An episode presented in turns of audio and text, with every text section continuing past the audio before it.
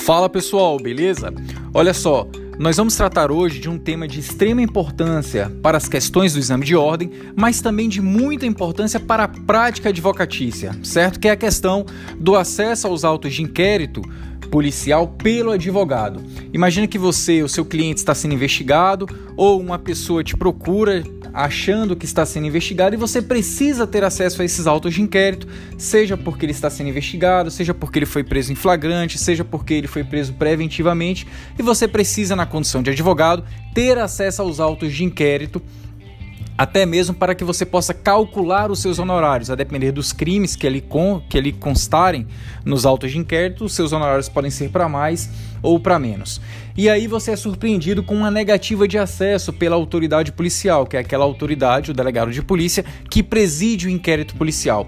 Uh, será que essa negativa está correta? Quais são as ferramentas jurídicas que o advogado pode dispor para conseguir ter acesso a esse inquérito policial? São sobre essas discussões que iremos falar hoje.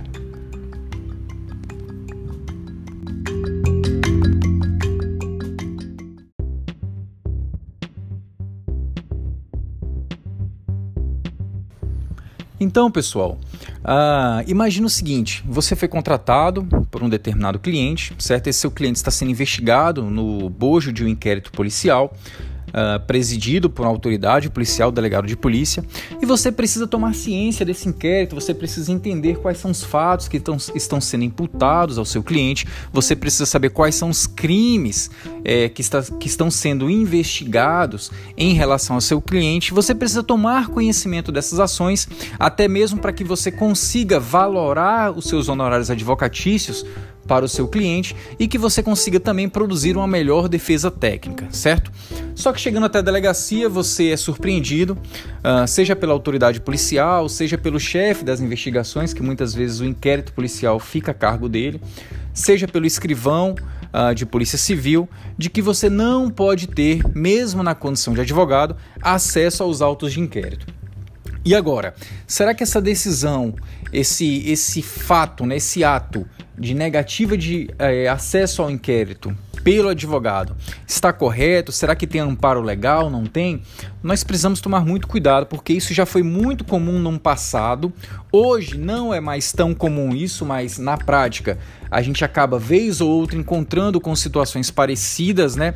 Não tão é, diretamente, né? Você não recebe uma negativa direta, mas você encontra diversas dificuldades como tais. Vocês vão perceber isso na prática. É, o inquérito, muitas vezes quem te atende fala que o inquérito está na sala do escrivão, que está trancado, ele está em diligência, que você tem que retornar outro dia, ou está na sala do delegado, que está trancada e que você retorne outro dia. Então você encontra alguns percalços ainda. Não é comum, é exceção, tá? Mas você acaba encontrando. Mas, professor, será que existe alguma garantia que o advogado tem de ter acesso aos autos de inquérito? Então, primeiramente, pessoal, nós precisamos analisar a Constituição. E lá no artigo 5 inciso 50 perdão, inciso 63 do artigo 5 vai dizer que o preso será informado de seus direitos, entre os quais o de permanecer calado, sendo-lhe assegurada a assistência da família e do advogado.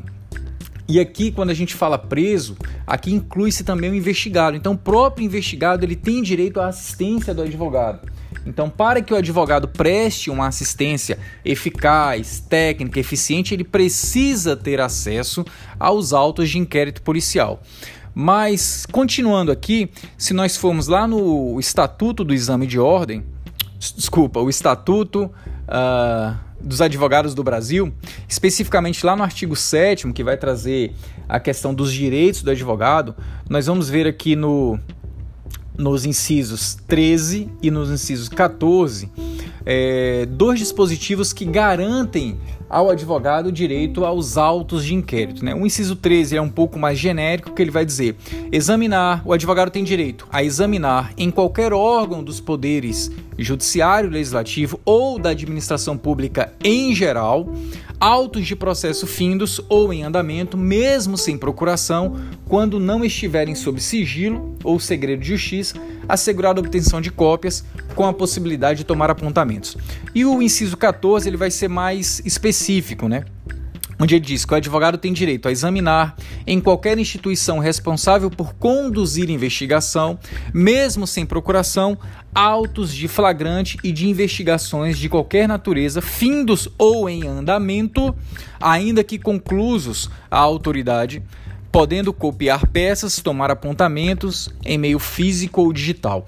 Então perceba, pessoal, que nós temos aqui dois dispositivos, um constitucional e um legal, que garante ao advogado o direito de acessar os autos de inquérito para que ele produza uma melhor defesa técnica para o seu cliente, né?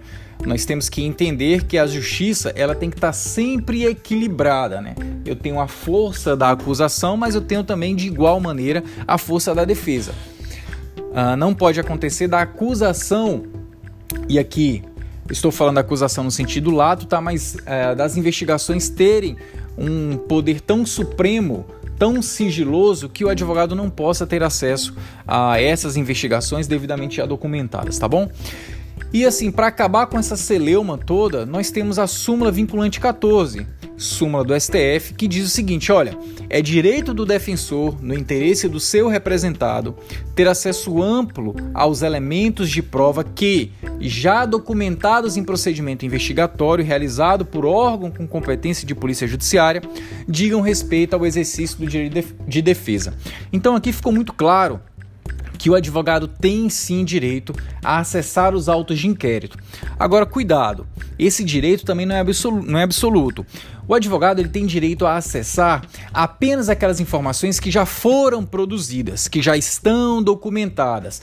Lembrem-se das aulas anteriores que o inquérito policial é um procedimento administrativo cuja o seu transcorrer, as investigações devem ocorrer de, em caráter sigilosos certo? Por quê? Porque se assim não for, a autoridade policial nunca vai conseguir obter êxito nas suas investigações. Imagina que se o advogado tivesse acesso a determinadas é, pedaços da investigação, como por exemplo, olha, eu estou vendo que o meu cliente está em interceptação telefônica. É claro que a Polícia Civil, a autoridade policial, não irá conseguir êxito é, nessa eventual interceptação telefônica. Então o advogado ele tem sim acesso aos autos de inquérito, mas aquilo que já foi produzido, depoimento que já foi é, transcrito, é, é, testemunhas que já foram ouvidas, fotografias que já estão nos autos de inquérito, tudo aquilo que já foi produzido, que já está documentado nos termos da súmula vinculante 14, o advogado deve e tem direito sim de acessar é, os autos de inquérito, tá bom?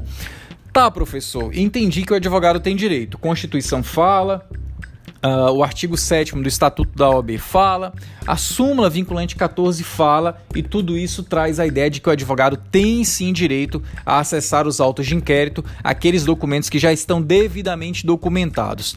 Mas se mesmo assim a autoridade policial é, me nega a acessar esse inquérito, será que existe algum instituto jurídico, alguma maneira jurídica de reverter isso, de garantir o meu direito de acessar o inquérito?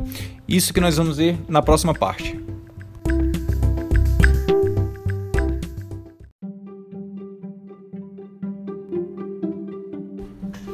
Vamos lá, meus amigos. E se a autoridade policial, mesmo sabedora de toda essa proteção, de todas essas garantias que o advogado tem para ter acesso aos autos de inquérito, na defesa do seu cliente, a fim de produzir uma defesa técnica melhor, mais justa, mais igualitária, mesmo assim ele nega. Quais são os institutos que o advogado pode é, dispor, que o advogado tem à sua disposição para reverter essa negativa ou para garantir o seu acesso ao inquérito? Bom, nós temos algumas possibilidades. A primeira é a impetração de um habeas corpus, mas a gente precisa ter um bastante cuidado, bastante cuidado aqui. Esse habeas corpus ele não vai ser impetrado em nome do advogado, não. Ele vai ser impetrado em nome do cliente. É o fundamento do habeas corpus vai ser o próprio artigo 5 que nós acabamos de ver, certo? O artigo 5º, inciso 63, que vai dizer que o preso, o investigado, ele tem direito a um advogado, certo? Então aqui nós iremos impetrar um habeas corpus em nome do cliente, tá bom? Uh, uma segunda possibilidade seria um mandado de segurança. Mas, professor, um mandado de segurança, o direito líquido e certo, onde é que ele está? O direito líquido e certo, pessoal, como eu acabei de falar, ele está lá no artigo 7 do Estatuto da Ordem, do Estatuto da Ordem dos Advogados do Brasil, lá no artigo 7, inciso 14, que vai dizer que o advogado tem direito a examinar em qualquer instituição responsável por conduzir investigação documentos, autos, enfim. O artigo 7 inciso 14. Mas o mandado de segurança agora será impetrado em nome do próprio advogado, certo? Porque quem tem o direito líquido e certo aqui é o advogado. Então perceba, o habeas corpus ele é impetrado em nome do cliente, mas o mandado de segurança, nesse caso concreto, será impetrado em nome do próprio advogado, tá bom? E um último instituto aqui que a gente pode que o advogado tem à sua disposição é a questão da reclamação constitucional. Lembra que eu falei para vocês que nós temos a súmula vinculante 14, que vai dizer que é direito do defensor, no interesse do seu representado, ter amplo acesso aos autos de inquérito devidamente documentados? Lembram disso? Então, é uma súmula vinculante. Se a súmula vinculante ela é do STF.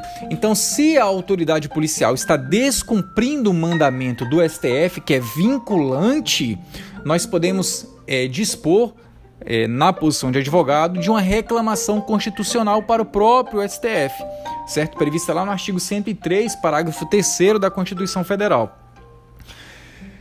Uh, existem então essas três possibilidades: um habeas corpus em nome do, do investigado, certo? Um mandado de segurança em nome do próprio advogado, garantindo o direito líquido e certo dele, previsto no Estatuto da Ordem, artigo 7, inciso 14, e uma reclamação constitucional ao STF por estar violando uma decisão vinculante prevista lá na súmula vinculante 14, tá bom?